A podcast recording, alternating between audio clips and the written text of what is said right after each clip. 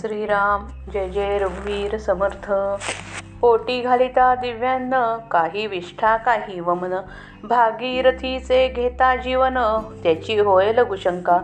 एव मळमूत्र आणि वमन हेची देहाचे जीवन. येण्याची देह वाढे जाण यदर्थी संशय नाही. पोटी नसता मळमूत्र वोक मरोनी जाती सकळ लोक. जाला राव अथवा रंक पोटी विष्ठा चुकेना. निर्मळपणे काढू जाता तरी देह पडेल तत्वता. एवम देहाची व्यवस्था ऐसी असे. ऐसा हा धड असता येथा भूत पाहो जाता. मग ते दुर्दशा सांगता शंकाबाधी. ऐसे काराग्रही वसती नवमास बहुविपत्ती. नवही द्वारे निरोधती वायो कैसा तेथे. वोका नरका नरकाचे रस झिरपती ते जठराग्निस्तव तापती तेणे सर्वही उकडती अस्ति मास त्वचे वीण गर्भ खोळे तव माते सी होती डोहाळे. डो क कटवती क्षणे सर्वांग पोळे तया बाळकाचे बांधले चर्माचे मोटाळे तेथे विष्ठेचे पेटाळे. रस उपाय वंकनाळे लो होत असे विष्ठा मूत्र वात वांती पित्त नाकी तोंडी निघती जंत तेणे निर्भुजले चित्त अतिशयेसी ऐसे काराग्रही प्राणी पडिला अत्यंत दाटणी कळवळो न म्हणे चक्रपाणी सोडवी येथून आता. देवा सोडविसी येथून तरी मी स्वहित करीन. गर्भवास हा चुकवीन पुन्हा न ये येथे. ऐसी दुखोन प्रतिज्ञा केली तव जन्मवेळ पुढे आली. माता अक्रंदो लागली प्रसूत काळी. नाकी तोंडी बैसले मास मस्तकद्वारे सांडी श्वास तेही बुजले निशेष जन्मकाळी. मस्तकद्वार ते बुजले तेणे चित्त निर्बुजले. प्राणी तळमळू लागले चहूकडे. श्वास उश्वास कोंडला तेणे प्राणी जाजावला. मार्ग दिसेनासा झाला कासा विस. चित्त बहु निर्बुजले तेणे आडभरी भरले. लोक म्हणती आडवे आले खांडून काढा. मग ते खांडून काढती हस्तपाद छेदून घेती. आता पडिले त्यांची कापिती हाता पाडील पडिले त्याची कापिती मुख नासिक उदर ऐसे टक्के तोडिले बाळके प्राण सोडिले मातेनेही सांडिले कळीवर मृत्यू पावला आपण मातेचा घेतला प्राण दुःख भोगिले दारुण गर्भवासी तथापि सुकृते करुनी मार्ग सापडला योनी तरी अडकला जाऊनी कंठस्कंदी मागुता तये संकोचित पंथी बळेची ओढून काढिती. तेणे गुण गुणे प्राण जाती बाळकाचे. बाळकाचे जाता प्राण अंती होय विस्मरण. तेणे पूर्वी पूर्वील स्मरण विसरून गेला. गर्भी म्हणे सोहम सोहम. बाहेर पडता म्हणे कोहम. ऐसा कष्टी झाला बहु गर्भवासी. दुःख वरपा वरपडा होता झाला.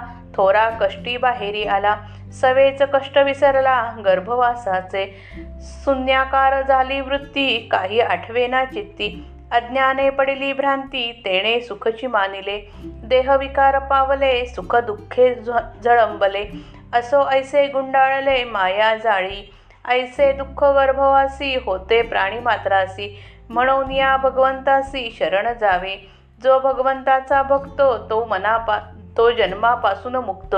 ज्ञानबळे विरक्त सर्व काळ ऐशा गर्भवासी विपत्ती निरोपल्या येथामती सावध होऊन निश्रोती पुढे अवधान द्यावे.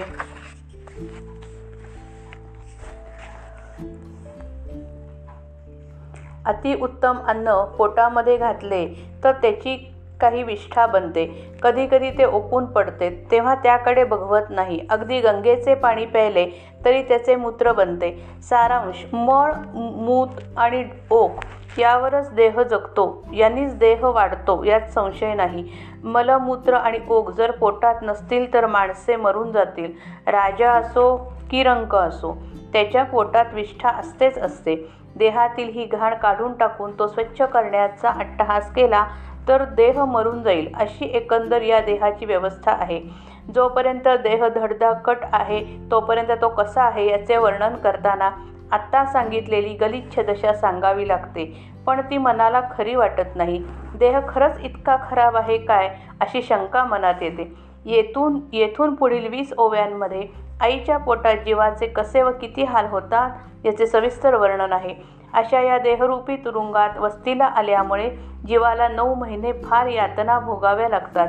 गर्भाशयामध्ये वायू नसतो. त्यामुळे दोन डोळे दोन कान नाकाचे दोन भोके तोंड गुद आणि उपस्थ अशी देहा अशी देहाची नऊ दारे बंद राहतात. ती आपले कार्य करू शकत नाहीत. आईच्या पोटातील ओक आणि विष्ठा यांचे पाणी पाझरते. ते जठराग्नीच्या उष्णतेने तापते आणि त्यामुळे गर्भाचे मांस व त्याची हाडे उकळून निघतात. गर्भाला कातडी नसते. तो मांसपिंड खोळीत असतो. पातळ वेष्टनात असतो. तेथे तो हालचाल करू लागतो. तोच आईला डोहाळे सुरू होतात. डोहाळ्यामुळे ती कडू व तिखट पदार्थ खाऊ लागते. त्या अन्नाने पोटातील पोराचे अंग होरपळते. गर्भ म्हणजे काय म्हणाल? तर चामड्यात गुंडाळलेले गाठोडे असते. त्याच्या आत विष्ठेचे पोतडे असते. गर्भाच्या नाळामधून बेंबीच्या नळीमधून त्याला जगण्यास लागणारे रस मिळतात. मळ मूत्र ओक आणि पित्त या रसांमुळे नाकातोंडातून जंत बाहेर पडतात. अर्थात त्या गर्भाचा जीव अतिशय घाबरा होतो. अशा कैदखान्यात अतिशय अडचणीत सापडलेला जीव कळवळून देवाला विनवितो की देवा आता येथून सुटका कर. देवा येथून सुटका केलीस तर मी स्वतःचे कल्याण करून घेईन. मी गर्भवास चुकवीन. पुन्हा या ज जागी जन्मास येणार नाही. गर्भाशयातील यातनांमुळे जीव अशी प्रतिज्ञा करतो. तोच त्याची जन्मवेळ जवळ येते व प्रसूती वेदनांनी आई आरडाओरडा करू लागते. पोराच्या नाकातोंडात मांस दडपून बसल्यामुळे टाळूतील छिद्राने त्याला श्वास घ्यावा लागतो. पण जन्म व्हावयाच्या वेळी तेही बुजून जाते. टाळूचे छिद्र बंद झाल्याने पोराचा जीव घाबरा होतो आणि ते तळमळून पोटात इकडे तिकडे हलू लागते. श्वासोश्वास कोंड्यामुळे त्याला फार कष्ट होतात. कासावी झालेल्या त्या पोराला बाहेर पडण्याचा मार्ग दिसेनासा होतो. अतिशय घाबरलेल्या चित्ताने मूल बाहेर येण्यासाठी धडपड करू लागते.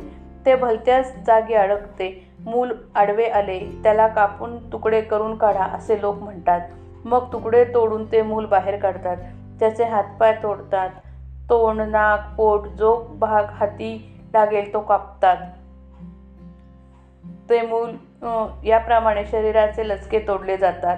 जात असता त्या मुलाचे प्राण जातात. या सगळ्या खटपटीत आईचेही देहावसान घडते. मूल स्वतः मृत्यू पावले व आईचाही प्राण घेतला. शिवाय गर्भावस्थेमध्ये भयंकर दुःख भोगले ते निराळेच. परंतु पूर्व पुण्याईने योनीतून सरळ बाहेर पडण्याचा येण्याचा मार्ग सापडला. तरी त्याचा गळा खांदा वगैरे अवयव कुठेतरी अडकतो व तो बाहेर पडू शकत नाही. मग त्या अरुंद मार्गातून पोराला जोराने खेचून बाहेर काढतात. ओढून काढता काढता ते पोर गतप्राण होते. गर्भातील मूल जन्मास येताना देहाची अवस्था काय होते याचे सामान्य वर्णन झाले. या सर्व खटाटोपात त्या जीवाच्या अंतर्यामी काय चालते त्याचे वर्णन आता सुरू होते. जीवाच्या अंतर्यामीची अवस्था फक्त अतिंद्रिया अतिंद्रिय ज्ञानी संतच जाणतात. जन्मास येण्याच्या धडपडीत बाळाचे प्राण जात असता अखेरच्या क्षणी त्याला भगवंताचा विसर पडतो. गर्भात असताना असणारी भगवंताची आठवण तो विसरून जातो. गर्भात असताना मूल म्हणते सोहम सोहम म्हणजे मी तो आहे मी ईश्वर आहे. जीवाला आत्मबुद्धी असते. स्वस्वरूपाची जाणीव असते बाहेर पडताच ते म्हणू लागते कोहम कोहम म्हणजे मी कोण आहे मी कोण आहे? जेवा जीवाला देहबुद्धी येते स्वस्वरूपाची जाणीव लोपून जाते. सारांश गर्भावासामध्ये प्राणी अशा पुष्कळ यातना सोसतो. गर्भावस्थेमध्ये तो दुःखाने डर दडपला गेला होता. मोठ्या कष्टाने एक एकदाचा बाहेर आला पण बाहेर आल्याबरोबर लगेच गर्भवासाच्या यातना विसरून गेला. त्याचे मन शून्याकार झाले. म्हणजे मनाचे व्यापार पूर्णपणे थांबले. त्याला पूर्वीचे काही स्मरण राहिले नाही. अज्ञानाचे आवरण झाकण आल्याने ती आल्याने ही भ्रांत अवस्था झाली. तरी जन्मलेल्या बालकाला त्यामध्ये बरेच वाटते. देहविकार पाहू लागला. त्याची वाढ होऊ लागली. म्हणजे सुखदुःखाचे हेलकावे बसू लागतात. असो. अशा रीतीने हे शरीर मायेच्या जाळ्यात सर्व बाजूंनी अडकलेले आहे. देहबुद्धीने व्यापलेले आहे. या गर्भवासाच्या यातनातून सुटका होण्यास भगवंताला शरण जावे. सर्व प्राण्यांना गर्भवासामध्ये अशा प्रकारचे दुःख सोसावे लागते म्हणून प्राण्याने भगवंताला शरण जावे. जो भगवंताचा भक्त असतो तो जन्मापासून मुक्त असतो. त्याला पुन्हा जन्म येत नाही अर्थात त्याला गर्भवासाच्या यातना नाहीत. आत्मज्ञानाच्या जोरावर तो सर्व काळ विरक्त असतो. कशात गुंतलेला नसतो. याप्रमाणे गर्भवासातील दुःख परंपरेचे वर्णन मला सुचले तसे मी केले. श्रोत्यांनी पुढील भाग लक्ष देऊन ऐकावा. जय जय रघुवीर समर्थ. श्रीराम.